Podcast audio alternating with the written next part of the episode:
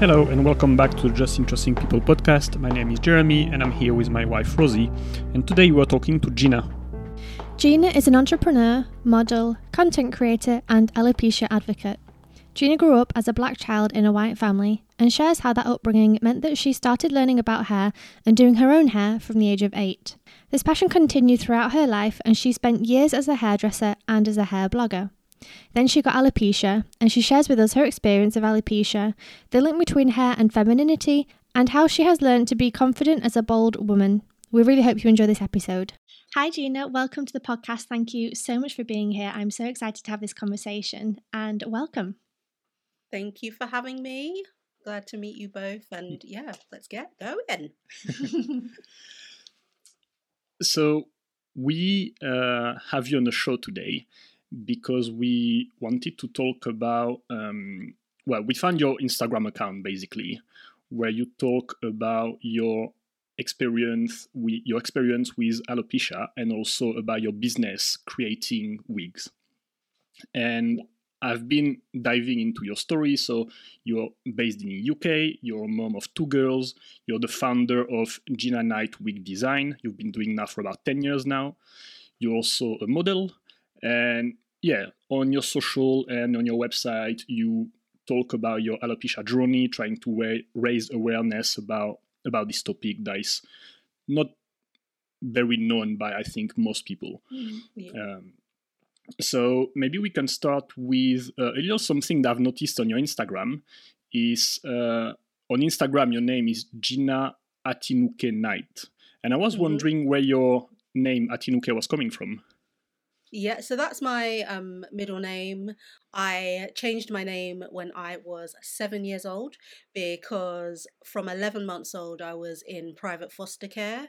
Um, I was brought over by my Nigerian mum, who uh, left me with a family to then went back to Nigeria. And it was quite common in the 80s and um, I think from the 1960s it's been quite common. It's almost like not necessarily a status symbol because some there's different economic um, reasons for doing it. Some uh, some of the parents were studying, uh, mm. and some just really wanted that status symbol of saying, "Oh, my child is being nannied in um, mm. England." But it was very much an unregulated kind of experience. I was lucky enough to be with uh, be put with a private foster parent who had had Nigerian children before was known right. to social services in a good way, not known to social services yeah. in a bad way. But um, they they were known to have these children, so it was all very. I used to get visits from a social worker and things like that. But there are many cases where, in fact, that never happened, and people would just be children would just be left with random families. And I've heard mm. uh, over time, I've been sharing my story about private adoption, um, sorry, private fostering and um, it used to be called farming. Um, so you'd be farmed out to different families, and in a lot of cultures, it's very common. Um, but it was very prevalent in the UK with um, Nigerian uh, people of Nigerian heritage and Nigerian people, mm. and we would just be sort of left there, and it kind of there's a lot there's a lot to be said for um, the types of people that would do this or because there was a lot of case of answering ads like oh i need someone to look after a three year old or i need someone to look after an, a, an 11 month old right. um and i was 11 months old at the time. In hindsight i've over the years i've learned lots of different things about the circumstances and the reasons that it happened to me. Um but my uh when I was born, I was born 10 weeks early. So I was very small. Um, and I went back to Nigeria for, I assume, for 11 months. It's all very unclear to me. Mm. Um, but came back because at a later date, my I realized that my they well my mum had said my birth mum had said that because I was uh, so small and I had breathing problems. She was really scared that I would die. Uh, so she brought me back to the UK mm. um, because of the NHS and because of all these different things. And then for reasons that I won't go into, she didn't return until I was seven years old. So mm. during that time, I was calling my private foster parents mum and dad, and I became the only child that the only private foster child that they had at that time. Um, and around seven, I decided to change my name Um, so I took their last name and I picked a new first name. I was literally like, I don't Mm. want any sort of links to my heritage or my culture. But this is coming from the, the head space of a seven year old. Yeah. In hindsight, maybe they shouldn't have let me completely disregard parts of myself. But it was the 80s and no one really cared. Um, so I changed my name. And then later on, um, and this is re- quite recently, I I haven't changed my name back. I'm still Gina Knight. Um, but I just on social media I use my um my first name, my first Mm. birth name, um, just as a gentle nod to my heritage, I guess, because it take it's. I, I didn't mention, but my pros, private foster parents were actually white, so there was always that kind of um, disconnect between myself and my heritage and my blackness. So it was kind of like quite a um, quite a strange thing to have to relearn that over years because I I would never really ha- be able to connect with my peers. Mm. Um, and that brings me on to the fact, the reason why I love hair so much, and especially as a black woman, is that it helps me connect with my other, with people who look like me. It helps me connect with other women, especially because we have this, we have this thing in common. We have this hair in common, um, and it, we have the same struggles with it. We have the same joys with it. Um, so it's always been important to me from a young age, um, and it's really helped me to connect and and grow within um, the black community. Before we continue with the hair discussion, alopecia and things, I'm just wondering, did have you? So you said your mum came back, your birth mum came back to England in when you were seven. Have you had a Mhm. relationship with her since? Like, have Not, No, not talk to her or particularly. no? It's been very on and off. Like I, as I get older, I understand her more, and I understand the reasons why she does did the things that she did.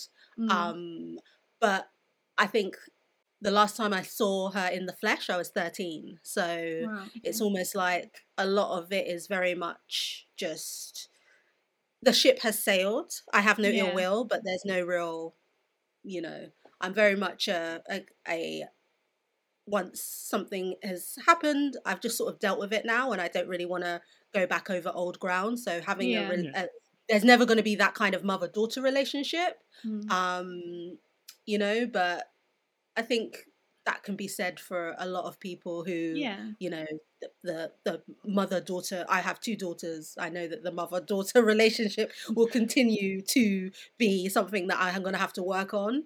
Um but yeah i think we just we don't really just have that kind of relationship and that's fine. Um i don't feel like i feel like i've missed out on a lot of things but that being said i think people go through worse i guess i just i feel like i've just evolved and moved on from it like i Hmm. don't really i don't need that relationship as Mm. much as i used to think i needed it when i was younger Hmm. i just sort of um decided that it was never going to happen so there's no point in trying to force it and um we're just completely different people culturally the way we think the like it's especially within the nigerian culture um and african culture as a whole it's almost very it's very academic it's very you have to if like being working creative industry is something that you wouldn't really do and just even the basic things like that she's like oh why aren't you working in a bank? Why aren't you an accountant? Why are you so i was like i don't Right. know maths. It's like, I, I don't know. Um and just being i'm just quite a, a liberal open person and she's very not so and i think that as much as we can be you are you have parents and they're your mum and your dad or they're your mum um you don't have to get along don't have we Mm. don't have and and we haven't had that we have it's like meeting your mum at 30 and thinking that you have to be connected straight away like Yeah. that's that we're just going to have things in common you don't even when even when you're born with your mum and you and she raises you it doesn't necessarily correlate into having anything in common we're completely different people yeah. um and i think trying to force that now at the age that i am nearly 40 years old is like is Mm. like i'm Yeah. i'm respectful of my elder but that's literally where it ends that's about it you know Yeah. And then in terms of your, did you get adopted then? Because you said you had foster parents. Did they adopt you in the i had end, foster or- parents and they got legal guardianship of me they couldn't actually adopt me because they were too old um Hmm, okay. so yeah they just got custody of me until i was 18 and which was the the same basically. It's technically the same that when Yeah. you're Yeah. adopted, the it's the same thing. Right. Um, it's just not officially adoption. It's um, it's custody. It's It's a technicality. Yeah. yeah, it's like custody, care, and control of the um of the minor. So that's what happened, and yeah, it's a very uh, very odd sort of way to grow up. It always makes me uh, think. I was al- I always stood out uh, as a youngster, and I've never sort of Mm. blended in for no want of my own. I want I would quite like to blend in sometimes, um, but yeah, it's always like the girl who's got no mum, like the girl who her pet or her dad, her mum and dad are white, or you know, just there's Mm. always something. So yeah, it was a very um interesting childhood. Mm. Well, thank you for sharing. It sounds like it was something that happened quite a lot, like you said in the eighties and things. But I wasn't No, I've never heard of that. aware of it. Yeah, I didn't know Mm. that happened. I didn't know. yeah, a lot of to, people, a lot of quite famous people are private fostered. Um, Mm. So like Linford Christie, um, Lorraine Pascale, the uh, the um, she she was a chef. Um, there's quite a few. Uh, a, an, um, an, um, a British director made a film called Farming, and he has a very famous story where he was um, uh, he joined like a right wing group Mhm. uh, as a black man, um, and he was private fostered, and he um, put out a film about it, which I haven't watched because I feel like I would be traumatized. So yeah. um, I haven't gone down there and actually watched it. But when I spoke about it for the first time publicly, so many people contacted me, um, telling me that Mm. like mirroring my story almost Mm. exactly to the word, to the dates. Some some of them as well as people who are you know my age mates who it has happened to, and I genuinely grew up thinking I was one of the very few people that it ever happened to. Mm. So uh, yeah, it was really. I think it just goes to show sometimes the importance of social media and not Yeah. being the um, cesspool of trolling. It can actually bring people together and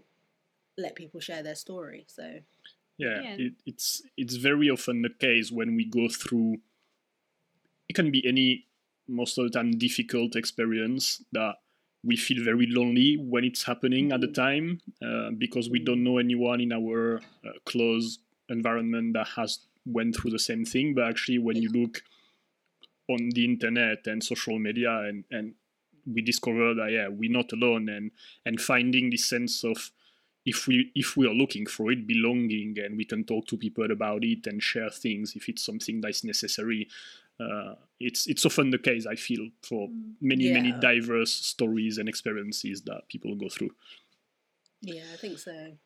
so it's really interesting what you said about uh, growing up in a white family and being in a, in a sense disconnected to your blackness right because you i guess it was a white community also that you grew up around not just your your, your foster parents Uh, right No, well, actually, I grew up in southeast London, which is very diverse. Okay. Which, uh, which is why I probably say that my experience wasn't as bad as some of the experiences that I've heard about. Simply because I was able to, I had neighbors and I had friends, and I would go to school, and there would be people who looked like me.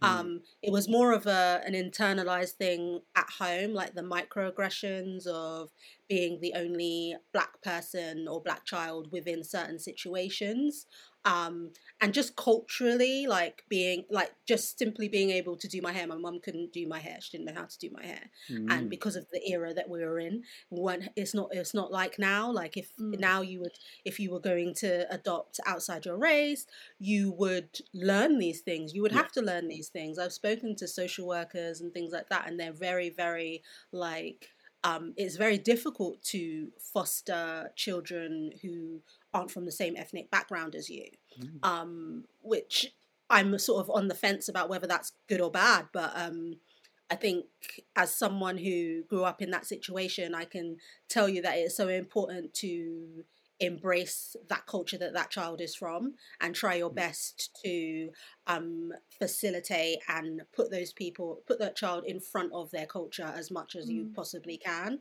without being weird about it, I guess. Yeah. Um, but yeah, I found that a lot of people me growing up within a more multicultural uh, neighborhood and area was like really beneficial to me Hmm. um, because I've heard stories of people who grew up in Devon or in really predominantly white areas where um not saying that I don't know if Devon's predominantly right white anymore, but I would assume so I would Um, assume so, yeah. yeah it's like you know and how that affected them and how Yeah. they see themselves.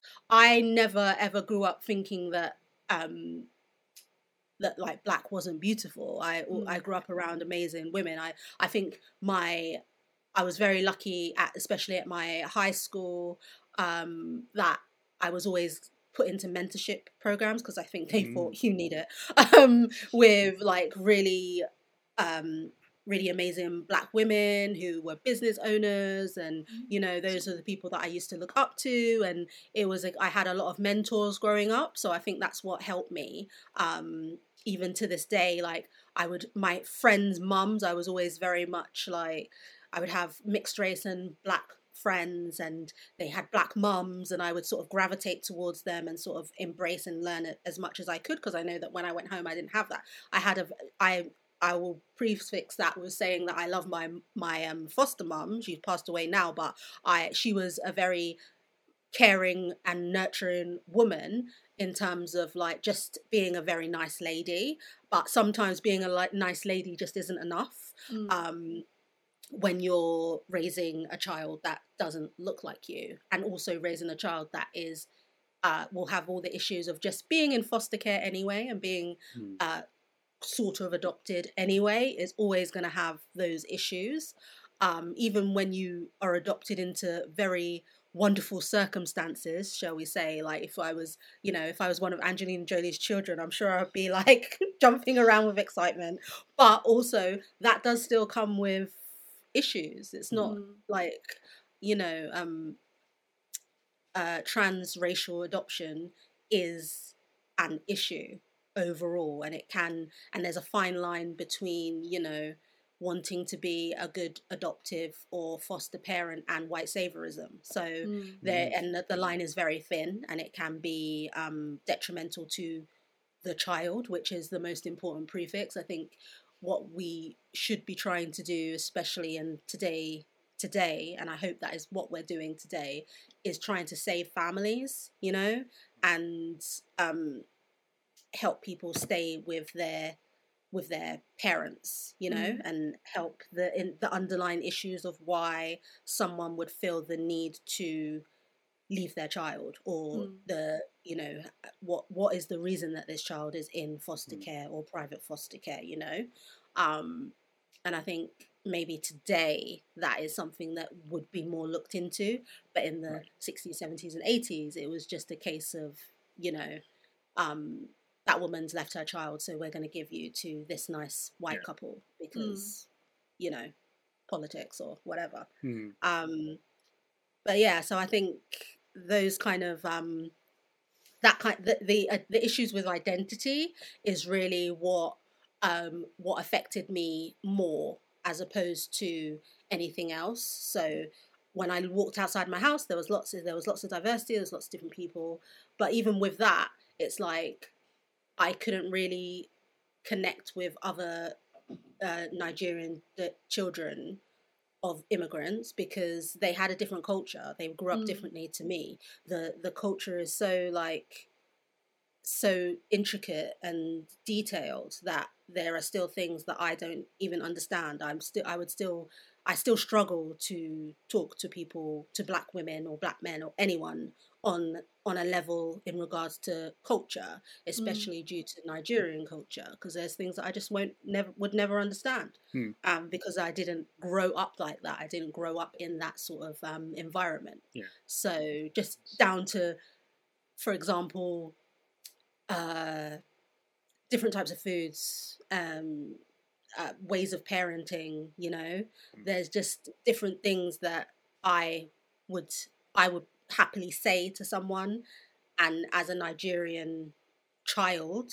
You, you you don't you wouldn't say that like I would say how I feel Mm. and I think that that's very different if you grew up within a, a Nigerian household. You wouldn't necessarily be um, be able to speak your truth without being reprimanded for it because Okay. there's a Mm. very much a respect your elders kind of thing. And that's across the board in many different cultures. Yeah.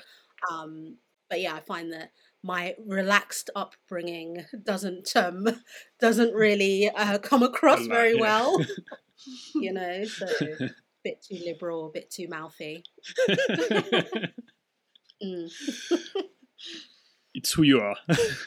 Yeah, yeah, exactly. You And I think we we live and we learn, but I think that Yeah. was probably the, the most um the those sort of slight differences were the ones that I I dealt with the most and I I find that I I got on with my life and I got on with being a kid and just whatever, it was fine. But when I look back, some of the situations that I was in, probably that probably wasn't okay. There was Mm. like things that were said to me and things that I witnessed that wasn't okay. So, and that, but that's hindsight, and that's being able to look at it in in it through the lens of today, Mm. um, where you wouldn't be able to, you know, say that disregard someone's hair and say, oh, it looks like it's too tough, it's too this, it's too that, it looks like a Brillo pad, or there's things that were saying to my face, like with all jovial, jovialism, Mm. and it was just sort of brushed under the carpet and it's Mm. just okay.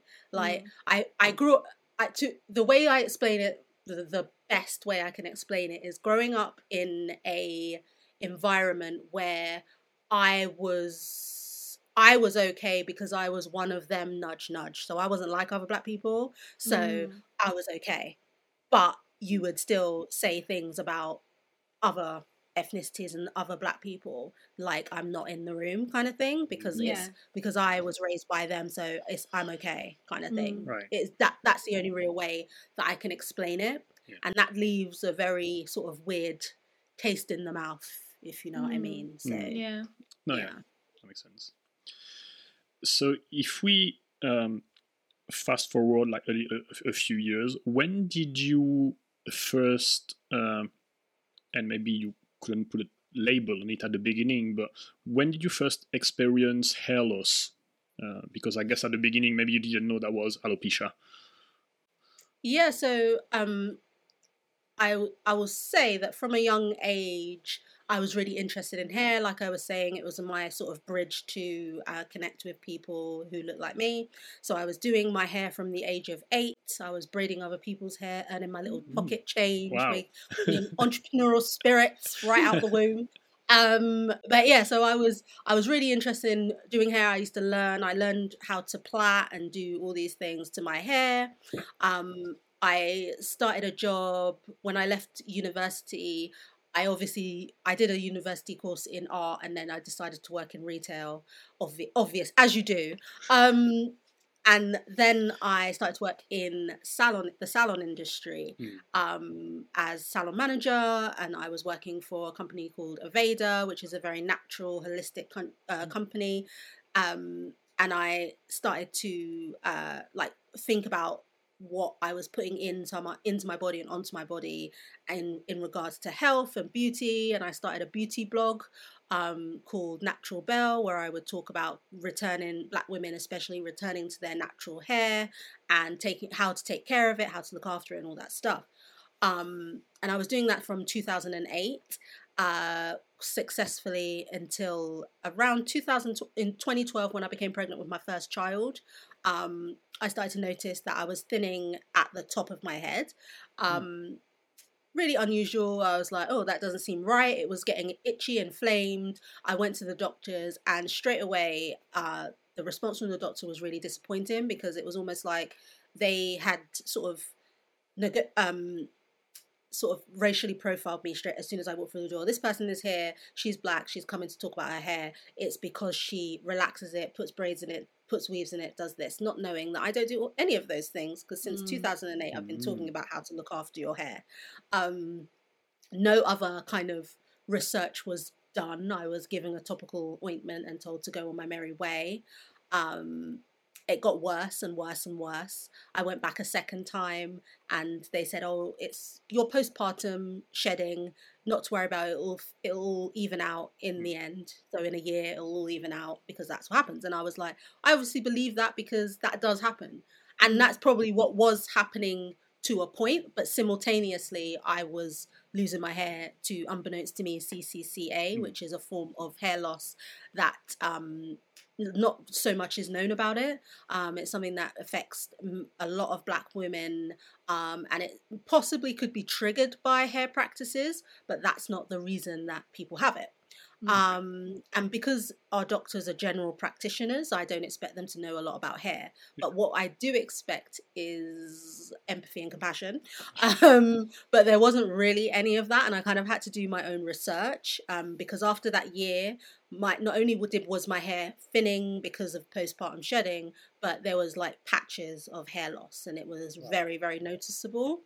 Um, and that's when I became really distraught about my hair loss and plus I had just had a baby so I had like postnatal depression my hair was falling out in droves it was a really depressing time when I should be having a great time because I'm a new mm. mom and like of all the things I should be stressing about it shouldn't be my hair mm. um so when I uh I did my, I started to do my own research because it's like no one's going to help me no one's really listening to what I'm trying to say and whilst doing all this I was hiding the fact that my hair was falling out because at the time I had a blog, it was quite successful. I was talking about looking after your hair, and I felt really fraudulent and like no one's going to listen mm. to me talk mm. about hair stuff when I don't have any hair. I was working in a hairdresser's at the time, um, and my life was just revolves around material, like how I look, hair, and everything. So, and it was it was just a really strange sort of place at that uh, place that I was at that time.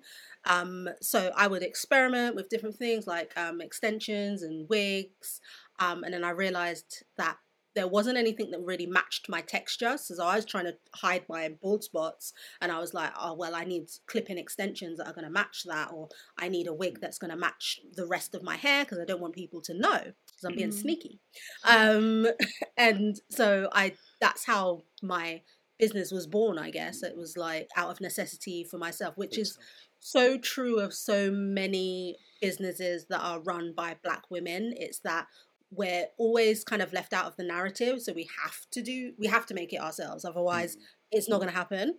Mm. Um, so I started to um, look at different types of hair extensions and what can happen and how how we can make it actually match our hair textures. I'm not saying I invented it. There was it was there before, that, but it wasn't. People weren't sort of highlighting it as a mm. as a possibility. And even today, it's still very much like when we have the NHS service here, and you can get wigs from the NHS, mm. but they're yeah. always very Eurocentric types of wigs. So mm. there's still that kind of um, there's still that disconnect where the beauty standard is just you know white and mm. yeah. Everyone else sort of has to make do or you know sort of um try and assimilate or you know go the other way but mm. um yeah i i researched the the hair loss that i had i found out that quite a lot of people have this form of hair loss and when i started talking about it publicly which wasn't until quite recently like I'm, i'd say maybe around 2016 mm. is when I started to talk about my hair loss journey, and that's when I was still in that headspace of, oh, it's going to be okay. I'm going to try and grow it back, and it's I'm um, just going to use this product and that product, and I was talking about all the things that I could that I was going to try and do, and you know, I was talking about what's working, what's not working, um, like because I'd have the hair that was healthy would grow, and it would be like, oh yeah, it's growing back, right. but it wasn't, you know. Mm. Um, so I had so I had this sort of I was talking about that that journey and doing my own research and finding out that so many people have um, central centrifugal cicatricial uh, alopecia. It's a mouthful, um, uh, but we call it CCCA, and it's something that is a permanent form of hair loss. So it starts in the mm. center and it spreads slowly. It's it's linked to autoimmune. It's also linked to thyroids. It's it's said to be genetic. There's so many theories, but not a lot of research. Um, and again, I think overall with alopecia there isn't a lot of research. But especially with CCCA, that they're they just no one knows, and it's kind of just like oh, get on with it kind of thing because it's mm-hmm. not it's not. I think people tend to disregard the impact of losing your hair um, and not having any control over it because I remember being like 18, 21, 25 and having crazy hairstyles and like you know I'd have a really low crop or I'd you know have take it quite low and then bleach it blonde and do all these things um, but that was my choice mm. so when it becomes not your choice and your hair just falls people will say oh yeah but you've had short hair before or you've got a nice shaped head you're fine mm. and it's like yeah but you don't understand it's more to do with the with feeling like you don't have any control over your yeah. body or over yourself or how you how you want to present yourself to the world um so i think that's where it gets sort of like um people uh, fail to understand the impact of losing your hair um, because if any other part of your body was just randomly falling off, you'd be concerned. Yeah. But it seems like when our hair falls out, it's like, oh, you know, it's just hair. Stop being so vain, kind of thing. Um, so yeah, when, though, when sorry for a lot of people though it's their like part of their identity and also a bit of a security oh yeah blanket. most definitely i think like it's part of I how you present yourself you don't people don't think about it until it happens to them yeah, yeah. um and they or someone they know and then they realize how how it can impact them and especially for for me personally like because of what I was saying before about it being a way I connected with people that I went through a, a massive grieving kind of process when I started to lose my hair because I felt like oh no one's gonna I'm not gonna be able to talk to people. I'm not gonna be I'm not gonna be anything without my hair because I was that girl. I talked about hair all the time and mm. it was my living. It's what I did. So you know I went to work and I talked about hair because I was you know with customers and in the salon and you know talking about all these stuff fun things. And then I go home and start up my computer and write about hair. So when I like I've starting to lose my hair, I was like, what the heck am I gonna do? Like, what am I gonna mm. even talk about? Not been not knowing. I thought I felt very bereft because I felt like I'd lost a whole community of people. Mm. Um, not knowing that actually there's another community of people who are going through exactly the same thing as I'm going through. Um, and even the people that aren't and who were still in my natural hair sort of era are still with me now and they're still supporting me and they're still talking to me because at the end of the day, we're 50% of women will have noticeable hair loss in their lifetime, whether that's from having illness, whether that is from um, postpartum, or even down to we're, we're seeing a lot of people with hair loss at the moment due to COVID. Mm. Um, so uh, it's and it's more of a thinning of the hair due to the infection um, due to the virus sorry uh, messing with how our hair grows and it just sort of shocks the system. And you'll notice that three to four months after you have covid or any it's not just covid it's any kind of virus or viral infection that the hair will start to fall out. Thankfully it's something that does usually grow back but it is we are seeing a lot of people say talking about um, COVID and the correlation with hair loss. Um, so I think it's even more than fifty percent of people really. Yeah. Um, but I think the stigma is that, especially for women, mm. it is it's a part of our of how we're seen as mm. attractive or beautiful or whatever.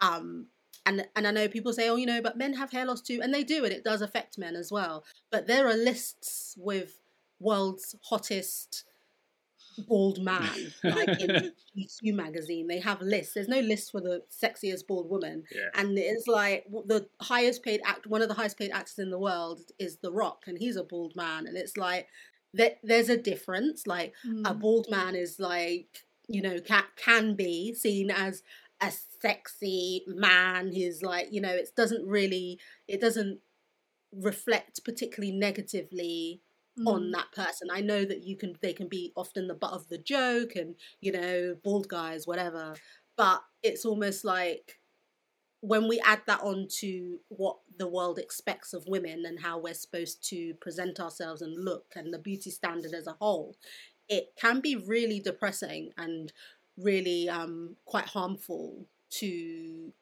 how we just go about our daily life and mm. it's why it does affect people and it's why it's hard to explain how it affects you because nothing you say comes across as not vain if hmm. you mm.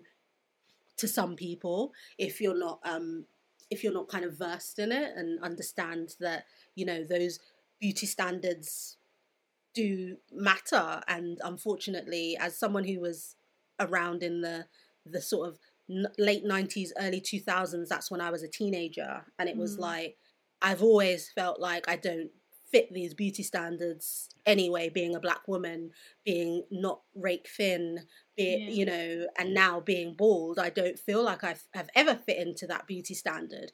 But does that mean that that beauty standard doesn't affect me and the way I the way I think, the way I act, the way I um, the way I think about other people. It's so there's just so much unlearning that we have to do when it comes to how we see people, and I think that's with the advancements of social media, we've been able to. I think it's been quite a positive um, turnaround because now we have we have a body positivity community Yeah. we have an alopecia community we are in contact with those people we can we can create what we see as opposed to when i was younger i could only see what the media wanted me to see Yeah, what was in Um, magazines or exactly that's what we Yeah. live for it's like oh i saw it in the magazine i saw it on tv and that was all created by usually white rich men Old so men, yeah. we've had you know we've had that pumped into us like from a young age that this is what we're supposed to look like even i would say even down to disney princesses and things like that Yeah. we've always been told that it is like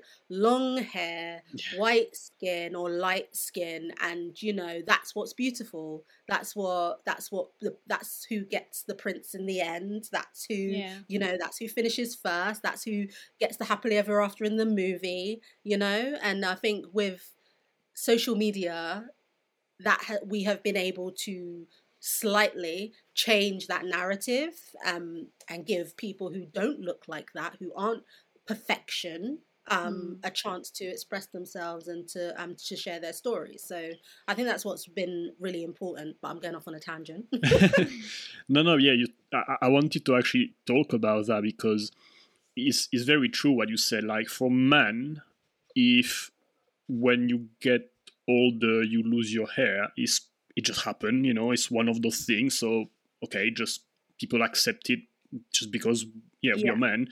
Um, on the other side, it's true that hair and I would say femininity is very connected. Like from a young age, when you get like girls' toys, you know, it's a Barbie with long hair, it's a doll, and you learn how to brush the hair of your doll, and Mm. like it, it's it's really part of the. Um, yeah, like w- when you're a little girl, it's very a, central part of the thing. It's like, oh, we are going out for dinner or for a wedding, so we're gonna do your hair, and and, and, Mm. and it's a central part of yeah, I think the the, the feminist culture and stuff like that. That's what the media is telling us, at least, and that's the image that we are getting from the beauty industry and, and stuff. And yeah, I can imagine that it's interesting also because it happened to you when you were an adult. When I think if we, it happened to you when you were like a child or a teenager, maybe the the experience could be different in terms of self confidence. You know, when you're building your personality and things like that. But but even as an adult, I'm sure. I mean, it must have been affecting your your confidence as a as a woman, right?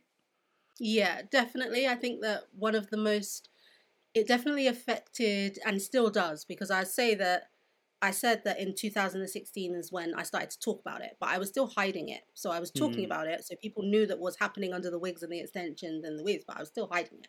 Right. Um, and it got to the point where I was like obsessed and self-conscious about oh if i put it in this style people are going to see that there's this and there's that. I would be if i had my hair in a ponytail it, you could see that it was thinning in the middle. I'd always have to wear a certain hairstyle for Mhm. no one to notice or wear a wig.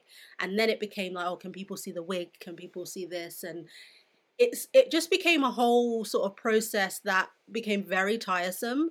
And then when i was pregnant with my second child i um I just I knew that the postpartum shedding would start up again Mm. and that I would have to go through that whole my hair falling out excessively, not Mm. just gradually like it does with um CCCA. And I just thought I goes I can't go for it again. I can't do it again. So and I want to enjoy the, this is going to be the last baby. So I want to actually enjoy this time in my life because it's going to be the last time it happens um hopefully um and so i was literally i said oh you know i'm just gonna i'm just gonna cut it off and my partner was like thank god because it's you're really you stress about it so much it's just literally all you think about and all you talk about you just need to either you need to get rid of it because Mm. you're not happy. And I was like, yeah, I know. So I went to the where I worked at the time and they cut it off for me. And as soon as I had done it, I took a picture and then I put hat on. And I was like, and I co- still continued to cover it up. And it's only until very recently that I feel actually feel better without a wig than I do with a wig.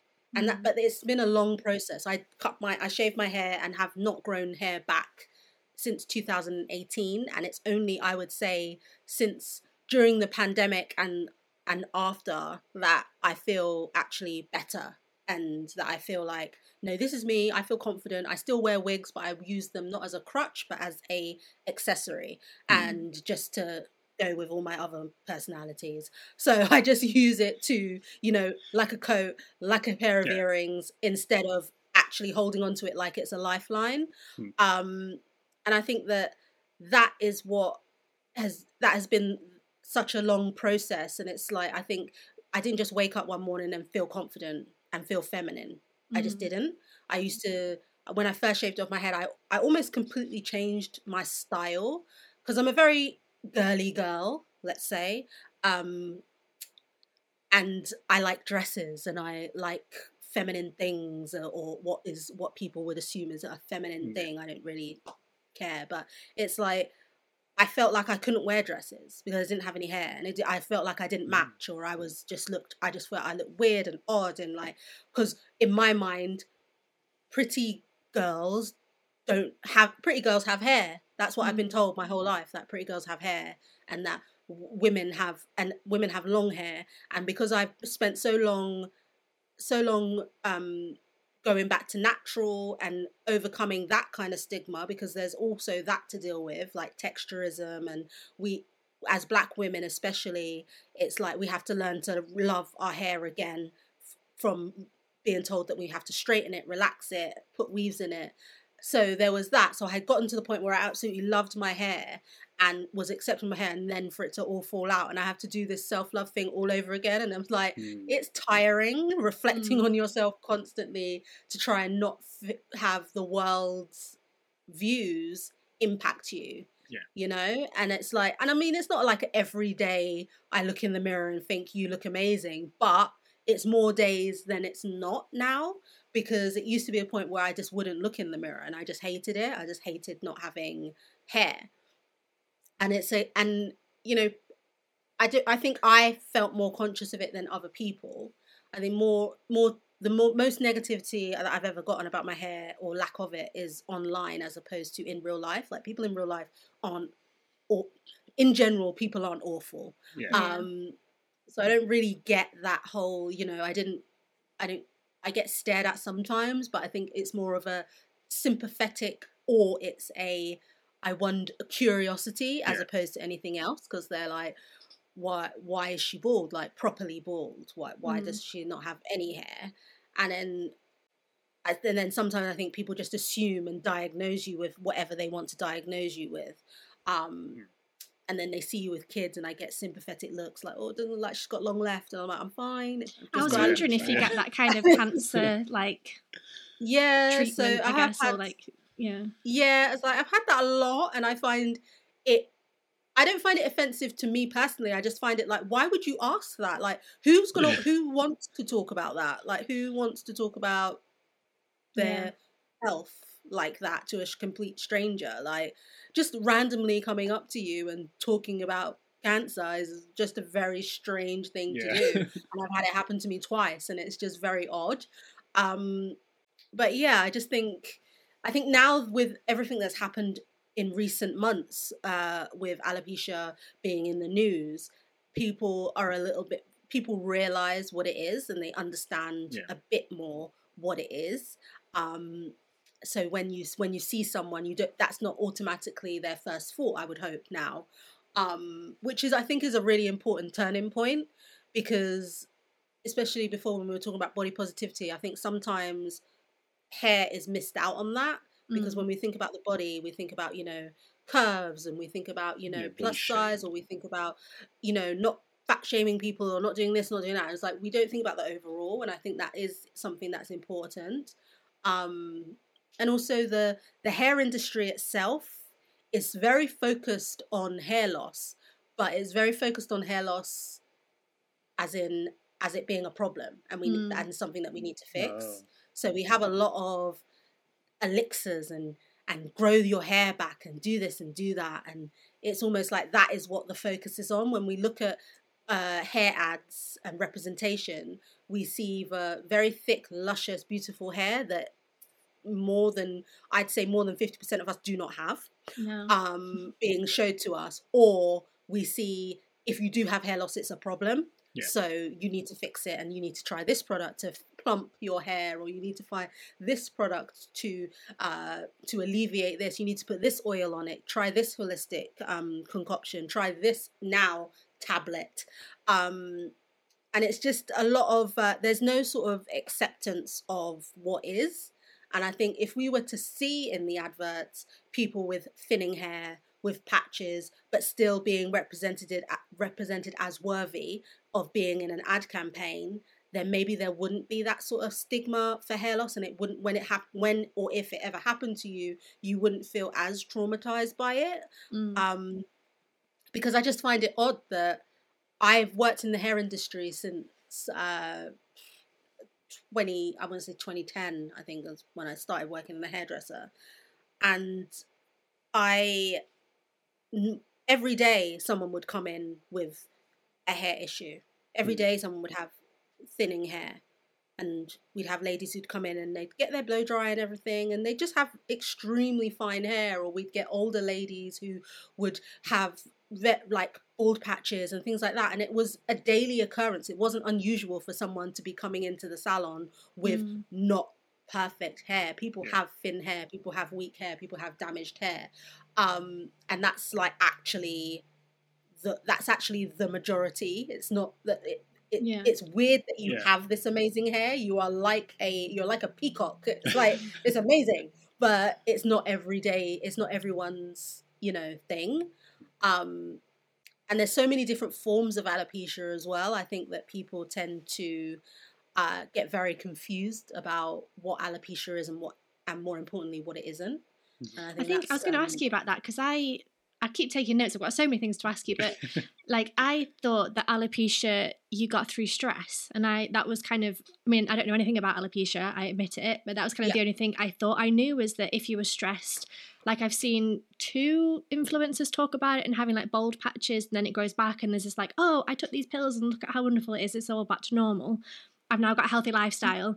And it's like, yeah. okay, well, so that's what I kind of thought it was. So obviously, there's different types yeah. of alopecia. Alopecia and... and... stress actually hasn't been proven. It hasn't oh, been proven okay. that alopecia is caused by stress. Okay. It definitely can be a contributing factor. Um, mm-hmm. Um, and I think what you're talking about is alopecia areata, which is actually an autoimmune um, uh, form of alopecia where okay. you get coin sized um, yeah. patches here, there, and everywhere, and they do come and go. The the follicle isn't dead, so hair can grow back.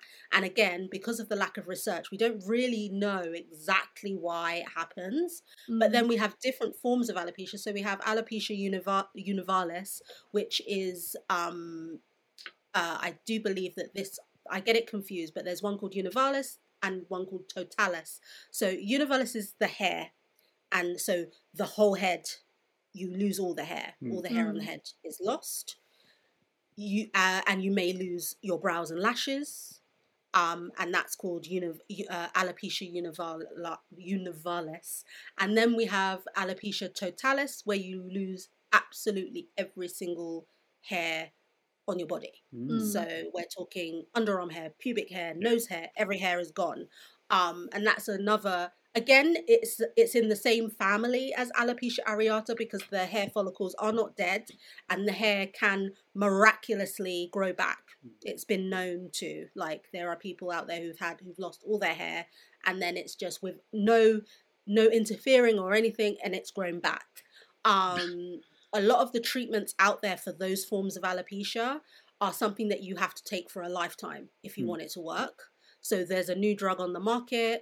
Um, well, it's not a new drug. It was used for um, it's used for arthritis, but they hmm. found that if you take it, it can grow back and stimulate the hair again. Mm. Um, but you have to continue to take it. The same Yeah. with the, the injections into the scalp. You have to continue to take these things.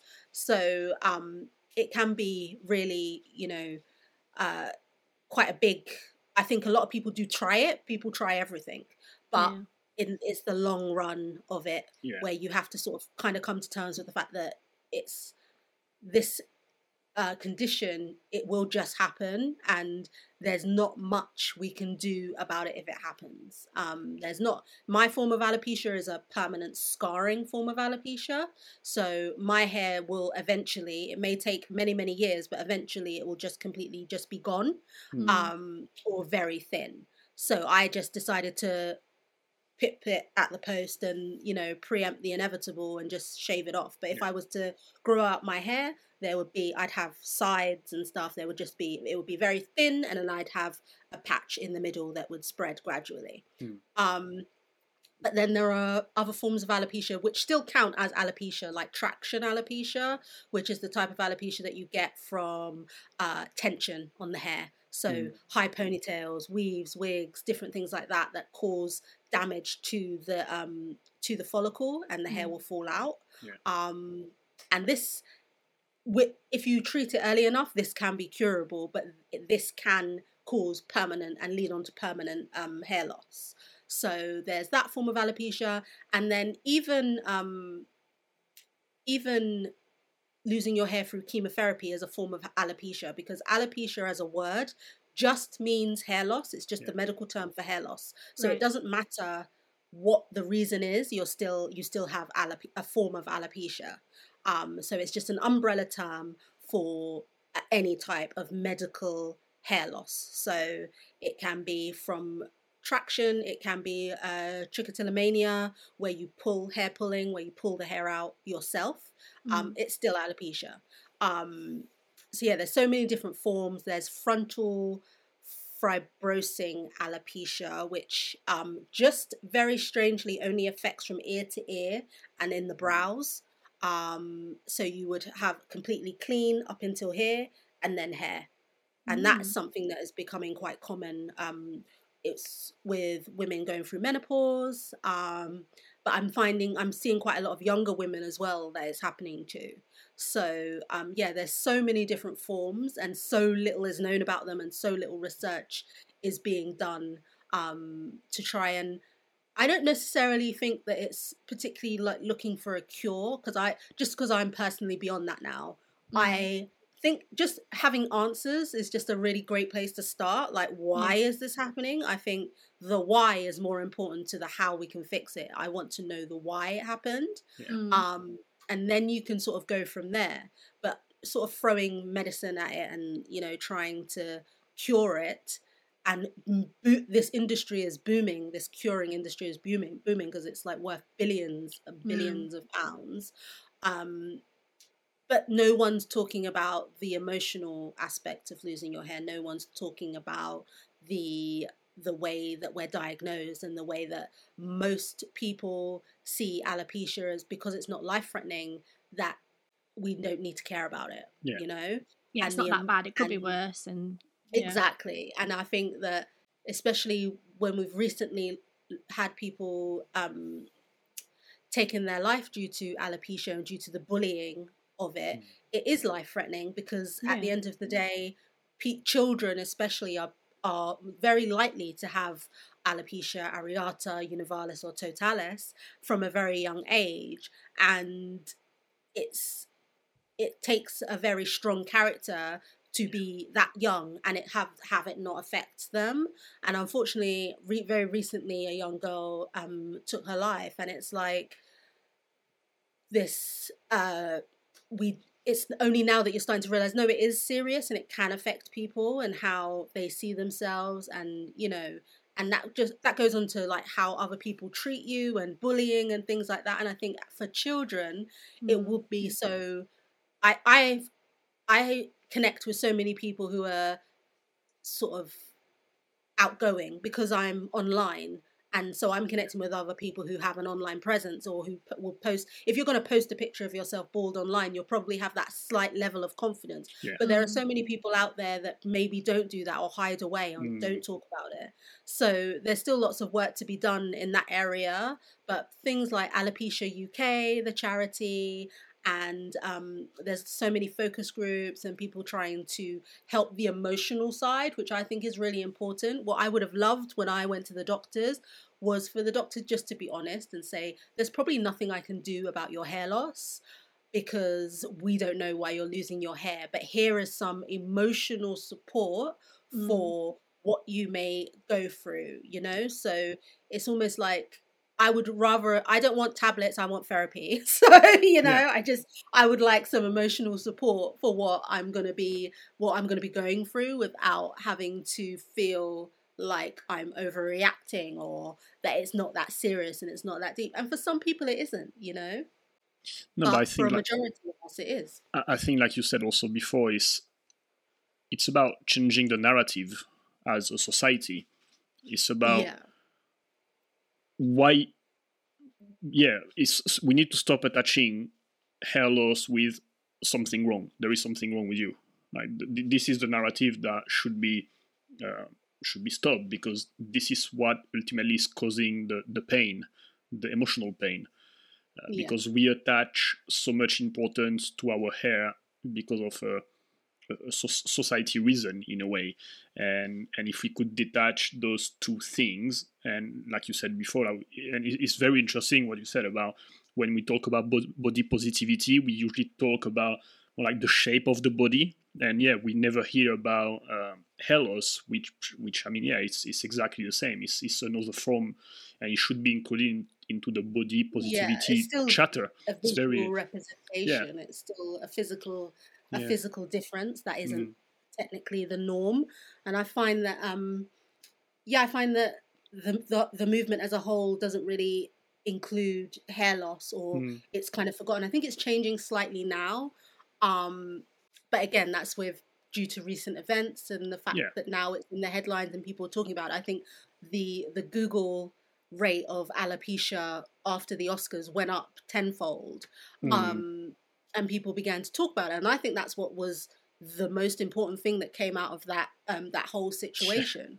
It's like um, was that fact that people were talking about alopecia, regardless of how you feel about the incident.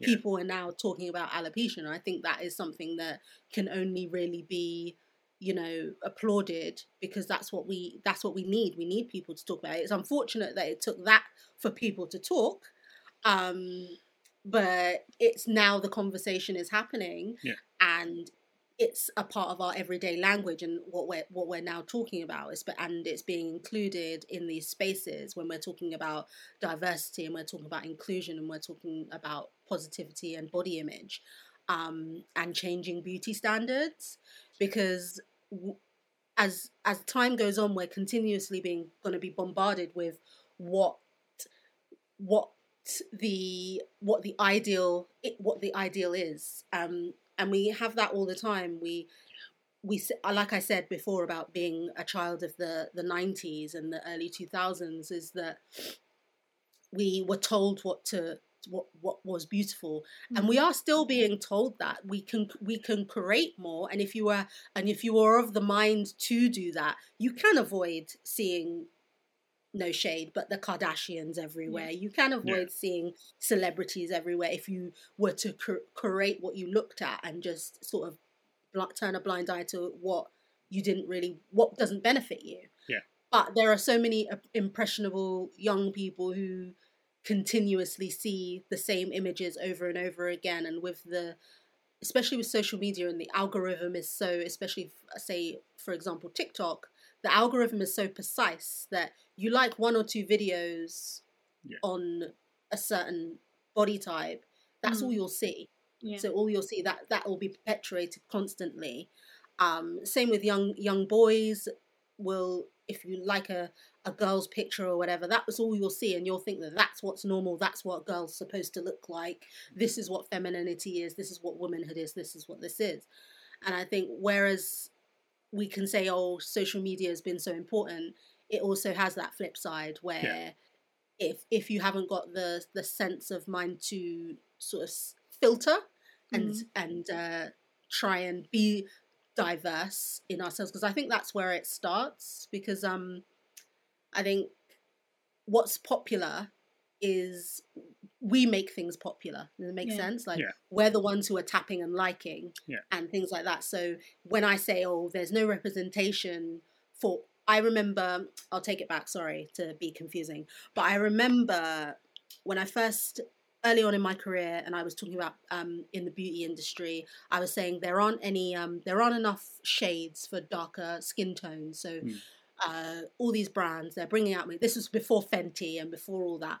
Mm. We we didn't have enough shades. Um, we'd go into uh, the drugstore and we wouldn't have enough. Um, it would be like white, beige, dark brown. That's it. Well, that's, but also there was like fifteen white, one yeah. beige, maybe one brown, and like that's your choice. So yeah, exactly.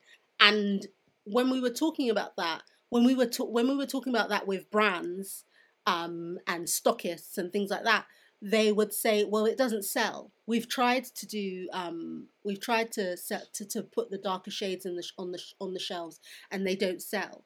And it's like, but they haven't tried to market it because yeah. we can only we can only we can only be what we can see. So if yeah. we haven't if we can't see it, then how are we supposed to be able to purchase it and to make it viable for you as a business to then stock and be able to make money from? Because at the end of the day, capitalism.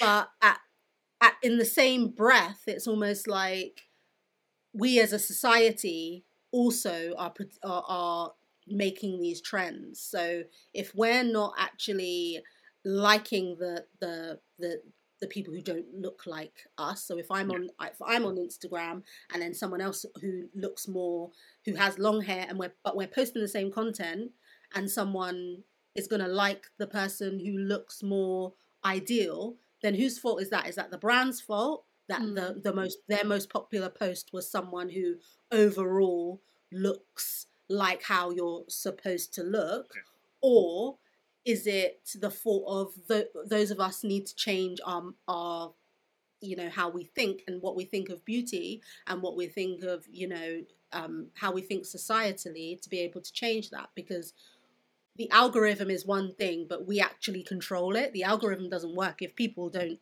do yeah. the liking and the commenting and things like that. So i think yeah, it's like a two-way street.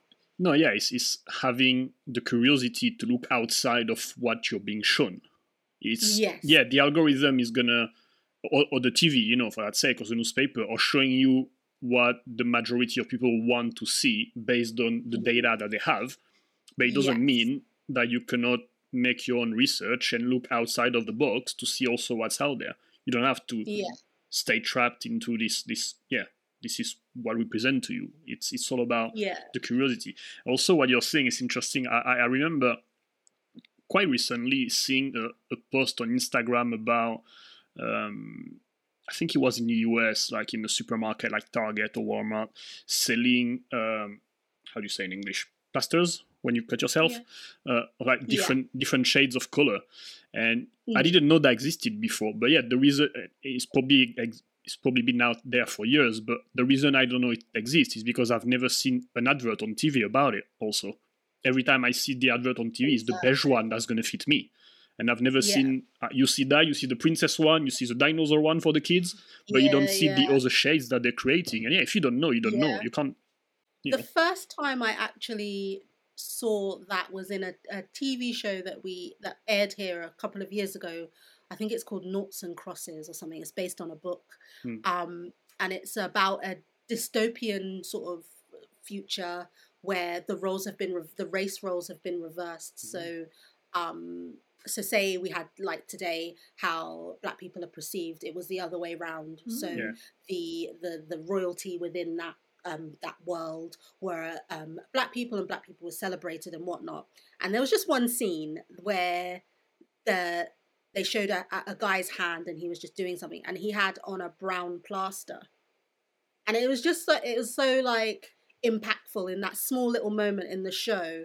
It just goes to show what we normalize because Mhm. that stood out to me because I'd never Yeah. again I'd never seen that before. Like he had on a brown plaster. I've always worn beige plasters like Mm. from from childhood. It's just been Yeah. a beige plaster. I wouldn't think it's only recently I like you say when I went into uh, a supermarket and I saw that they had brown plasters and I was like, oh, I'm getting them.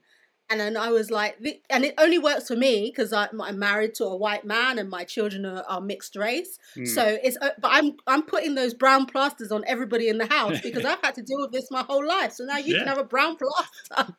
um, but it's almost like it's true. You can't if you if we don't know it's there, we can't really we can't use Mm. it. no, yeah. Um, and are they, do they do these things on purpose so that we don't see them and then they can have an excuse not to produce them?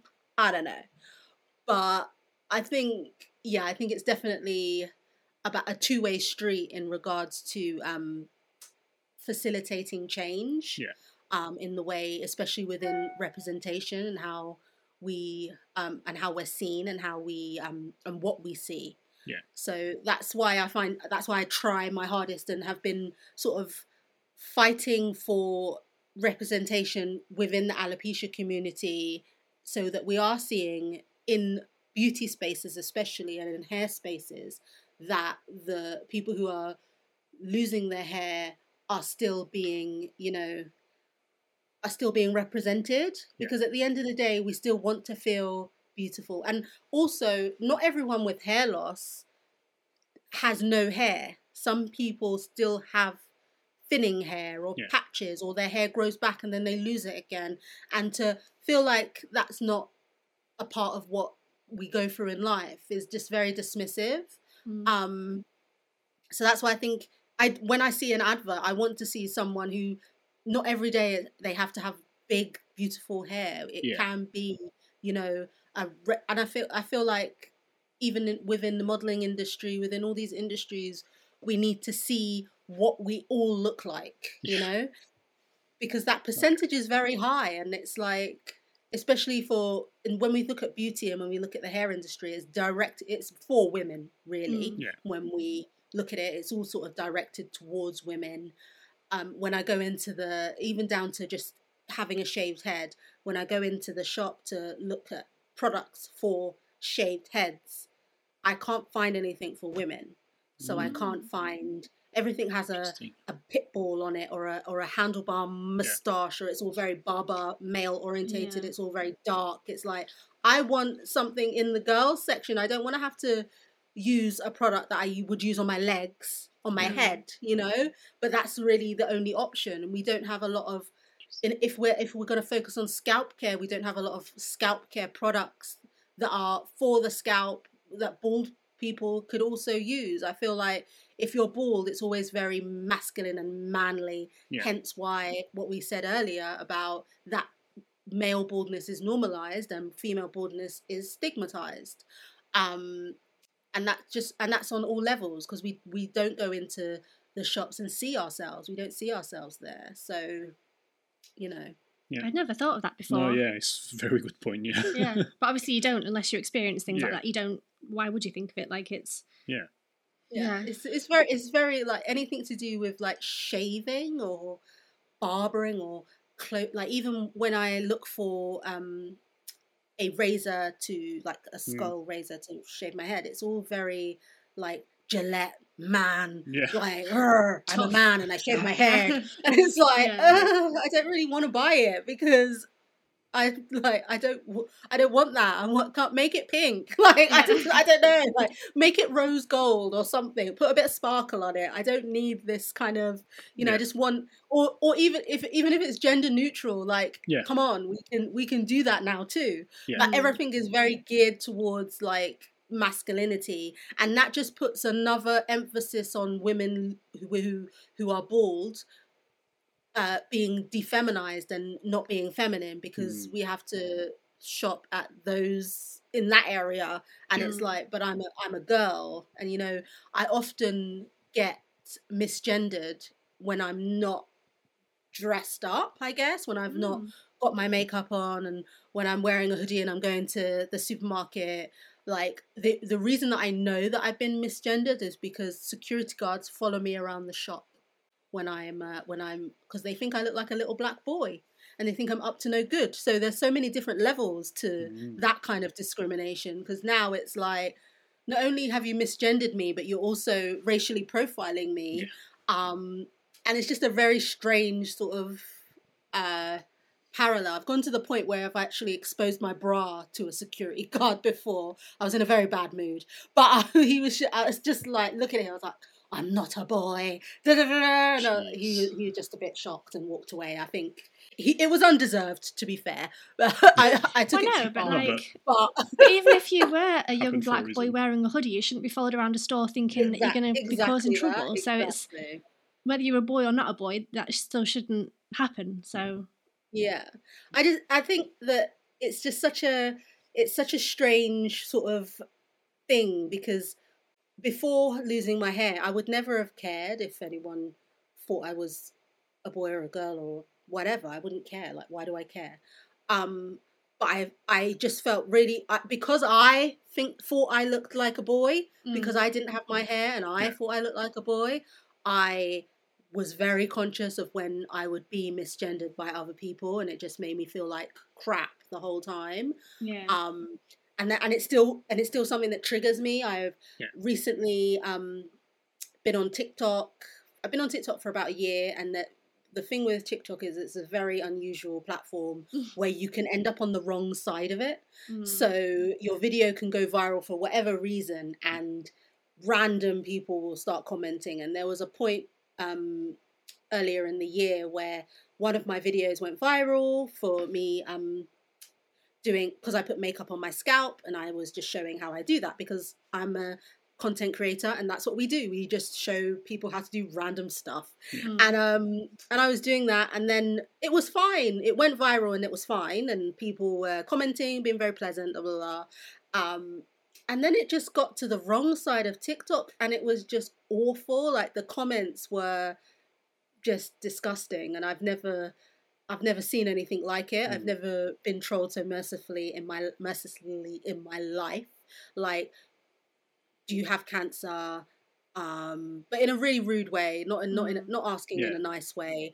Uh, you look like the jada thing it was around that time so i Mm. think that's what sort of spurred it. Everyone making reference to that making reference to will smith saying that i looked like um is it mace windu? I don't watch star wars but Oh yeah, basically yeah.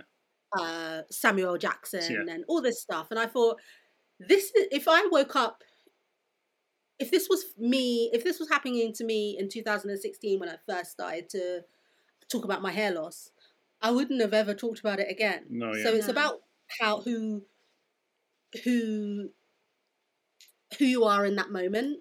It dictates to whether what you can take in life. Because I find that if I was any weaker than I not weaker, any more sensitive, I guess, about my condition in that moment, that could have definitely been sent me into very hard depression Mm. because and I don't think people genuinely think about the things that they say online um and how they can and how it can be like prescribed. I think I don't know it's just it was just a very odd weird Yeah. time in my life. I just um yeah it was just very odd strange period.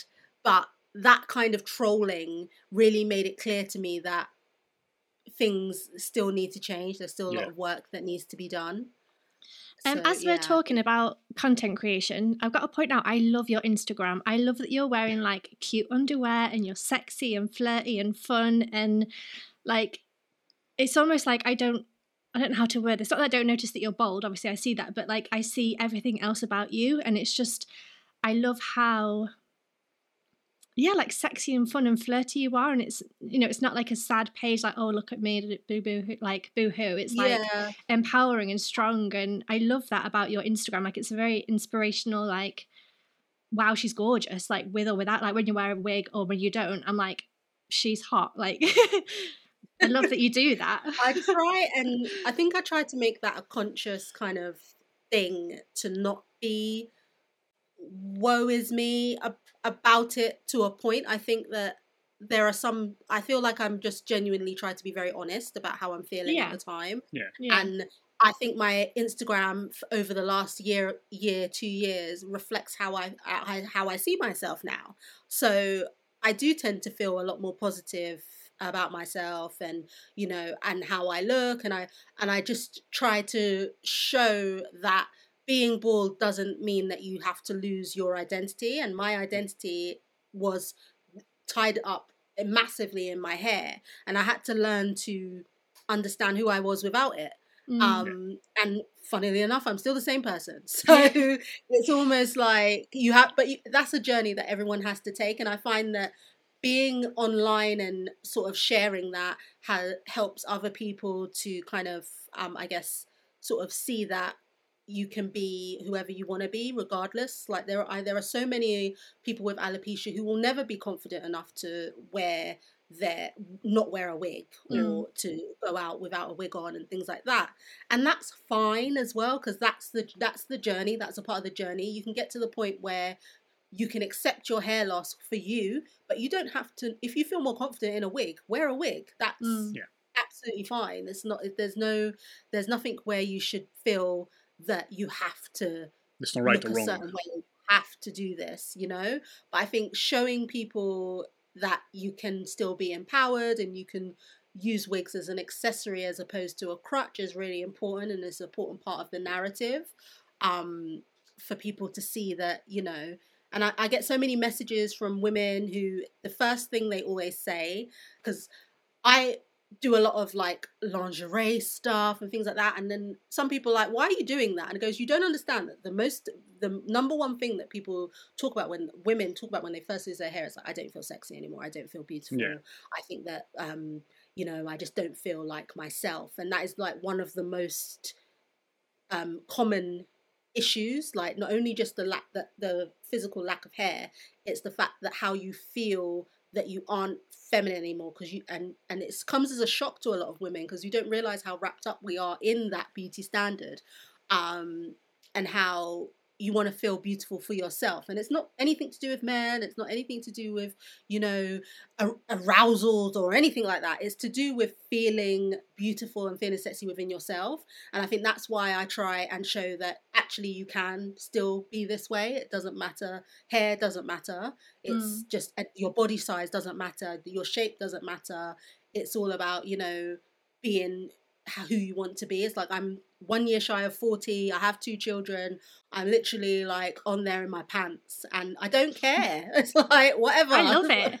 you have to you have to who if if if not me then who like we all we all have Yeah. to do what we do to feel a certain way and if it helps someone to feel like confident to not necessarily do what i do but confident just to maybe go on a school run without your wig on or to you know tell a work colleague that you have alopecia there's these tiny little wins that you that people can do and they can feel Yeah. confidence from and that can derive from something that you post Mm. so i think that that's something that i i will that's why i continue to do it because social media as a whole and the content creation as a whole can be very like stressful in regards to engagement and the algorithm and all these things and it's like oh but it we need to come back to the fact that it's the instagram especially is about community and a lot of people have been on there for so long harboring that kind of community that it that it is still important to to sort of crack on and keep going i guess i think Yeah.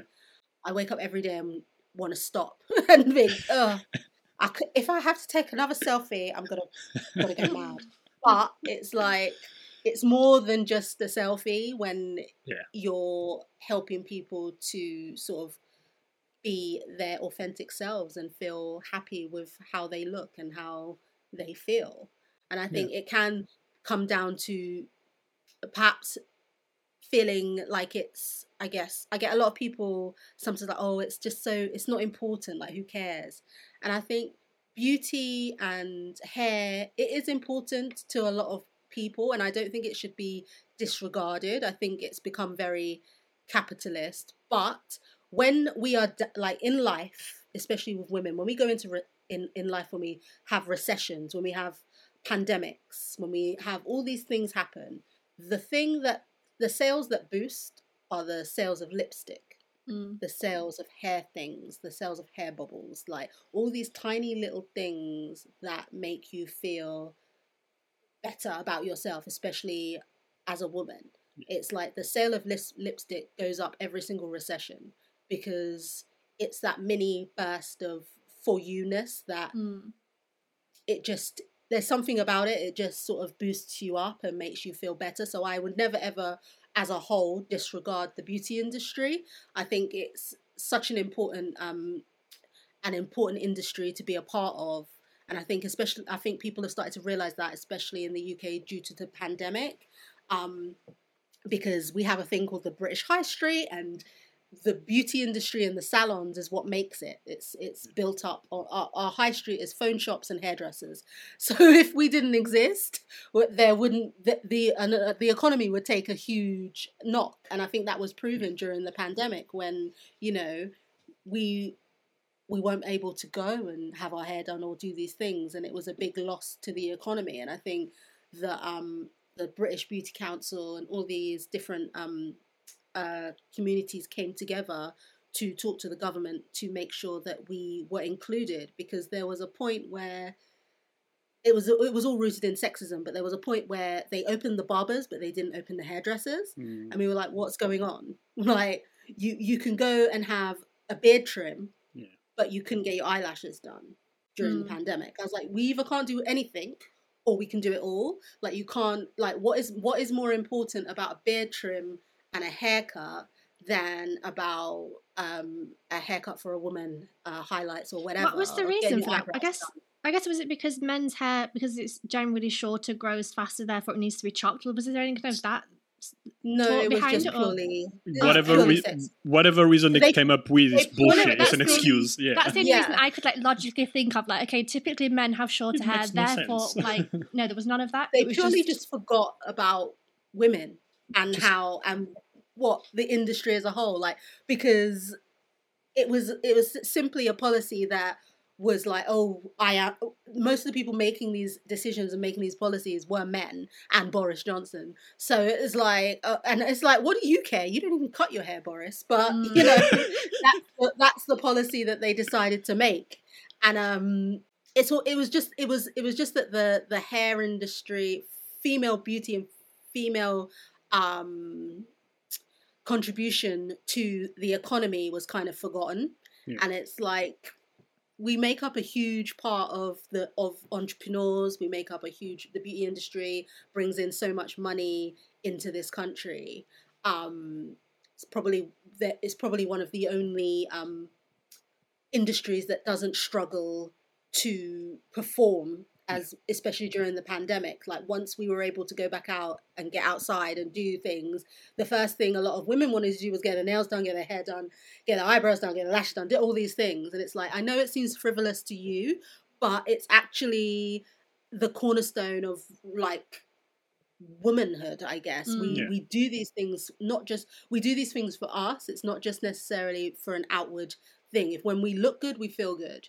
Um and i think that's been such i think over the last year or so people have started to realize that this is an important we are an important part of the the narrative when it comes to the economy and especially in the uk um yeah so hopefully that will continue but Yeah.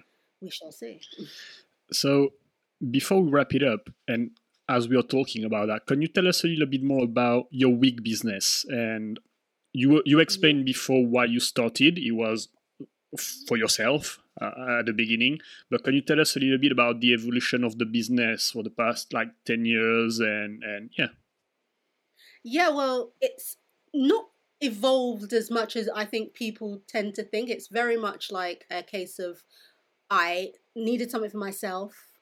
I started to share it. It was very organic. It's always been an organic business. Um, I started to share my my own wigs. People like, oh, how how did you do this to your hair? Blah blah blah. Because I was a content creator then. So people are like, oh, I'd like one, I want one, and I was like, oh no, I don't make them for people. Like, oh, I'll just mm. do it for myself. And I did. I said that for about a year, Yeah. and then my partner was like, why are you turning down money? Just make them the wig. Like, mm. who, when did you become rich? Like, make make it for her. And then so I made it for one person, and I made it for another person, and another person. And then within a year, it kind of snowballed into an actual business with no. I had no plans to Mhm. make a business out of making wigs or even doing hair. Um, I worked in the hair industry, but I worked uh, in the capacity as uh, front of house and um, you know salon management. So I Yeah. wasn't nec- I wasn't doing hair on a day to day basis. It was a passion, but it wasn't something that I was continuously doing. I tend to I think wigs is probably as far as I can go with you know social interaction with people. I get very tired very easily, and I don't re- and and being a hairdresser is a very social Social job, kind yeah. of Yeah. um it's a very social thing you have to be on all the time and it can be very draining and i find that we as especially as um, women we tell our hairdresser everything and it can be like you have to sort of like let it either not really sink in or deflect. And i'm a very like empathetic person so i would be there talking to you for hours about your life and i'll be like i'm so sorry. Here take all my money. Come and stay at my house. Like i just uh, i can't. So i had to put sort of a wall between that and then it's um because even when i used to just work on reception people would they'd be like oh where's gina? Where's gina? Like i need to tell her this that the other. I was like oh my god i've got to run away because just upset you're just obsessed with me. But no um i just started it just very organically started to grow um and i learned by myself. I just learned from um doing small courses here and there. There was never any like decision making in the process it just very much happened organically Mm. and I I I hold I owe a lot of it to already having a, a social media presence online at the time, so people knew about it, and then word of mouth. So I started the business simply for black women who want who need hair replacement services so need extensions or wigs that look like their hair.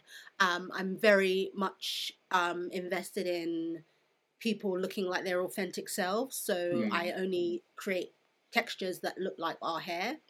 Um, and that was my point of difference because no one else was really doing that. Um, when we think about weaves and wigs we think about like you know Naomi Campbell style, long, luscious, like, and that is a vibe, and that's a, that's a certain aesthetic, and we like that. But my whole vibe is that we create stuff that looks like Afro black textured hair. Hmm.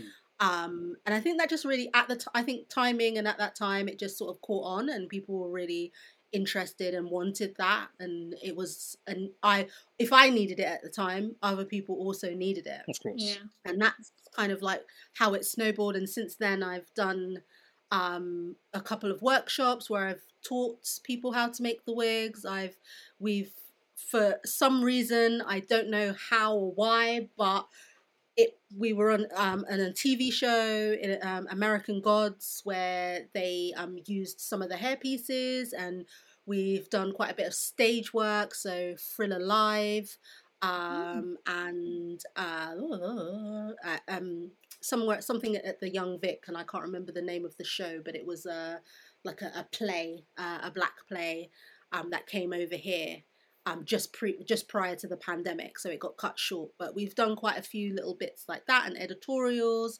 So and again, this has all been word of mouth and organic. So it hasn't been something that I've really even had to push. It's all come touch wood very easily and very simply, which is I guess when you get to because I have two children, it's like perfect for me because I Mm. not that I don't want to work hard and I, I guess that old adage where they say, Oh, I didn't want a nine to five, but now I work twenty four seven is kind of it is true. Like you don't you don't I don't want to work for anybody and then I thought, Oh, this is gonna be so much easier, but it really. So much more that I have to do.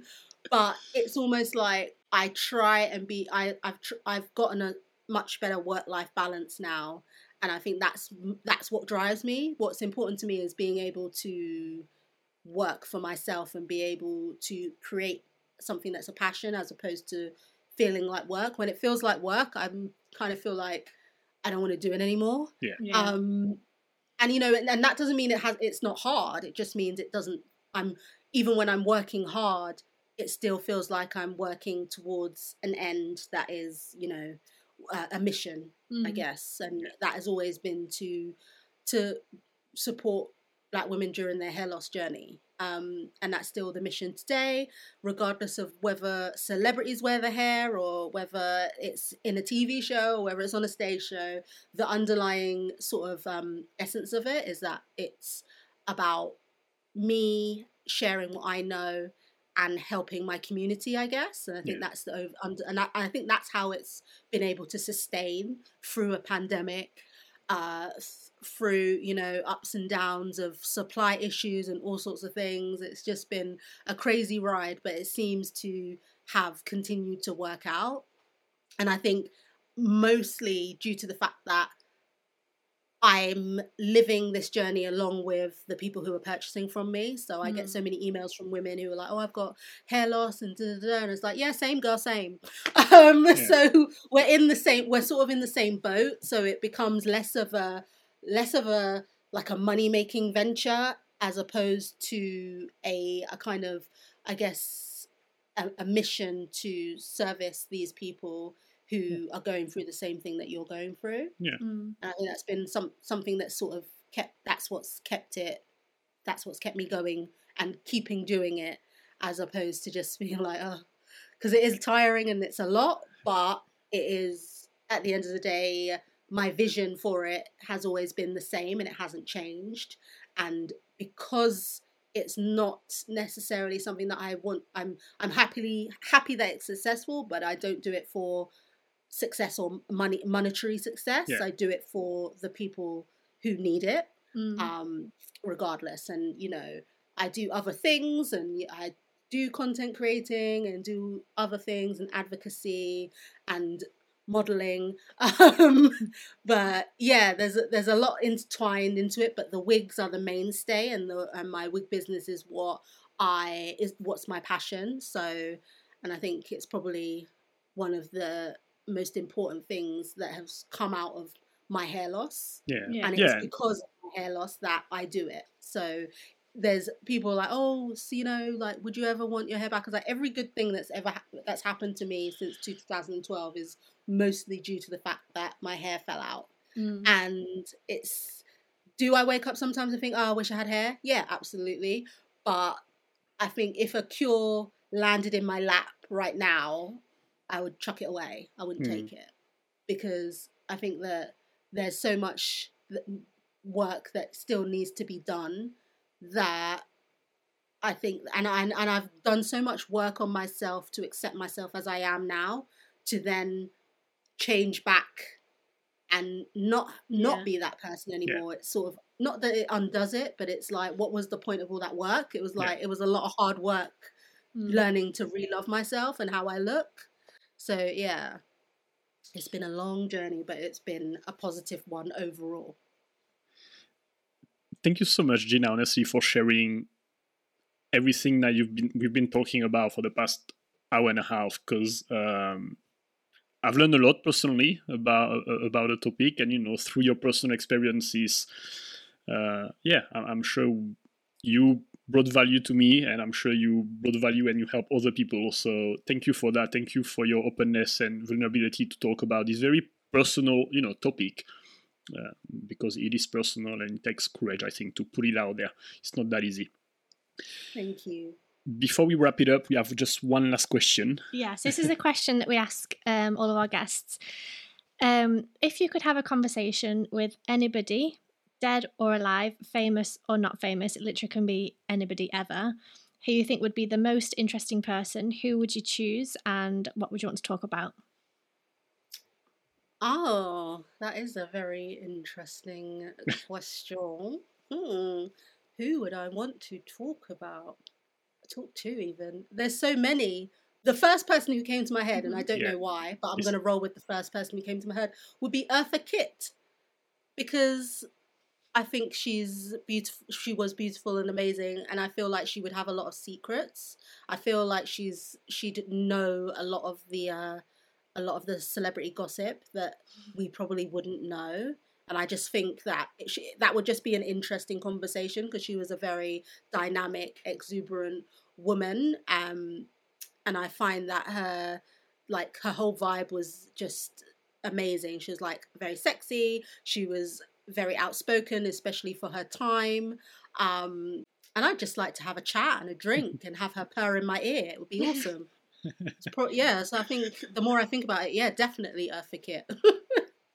We've never had that response before. Nope. it's so interesting asking this question because every time we get someone different. So thank you so much for sharing. And thank you, like Jeremy said, thank you for sharing your whole story and teaching us. Because, like I said, I, I thought alopecia was just stress and you could cure it. And, like, I didn't know anything before you know obviously you taught us about it so thank you so much for sharing all of that information and yeah we'll leave everything linked in yeah. the show notes in the description box so your instagram your website um, the wig shop as well we'll leave everything there so people can go ahead and find you and say hello um, and we'll be back next Wednesday with a brand new episode. But thank yeah. you so much for taking the time to talk to us. Yeah, and thank you thank everyone you for, for thank you everyone for watching and listening, and we'll see you next week. Bye bye.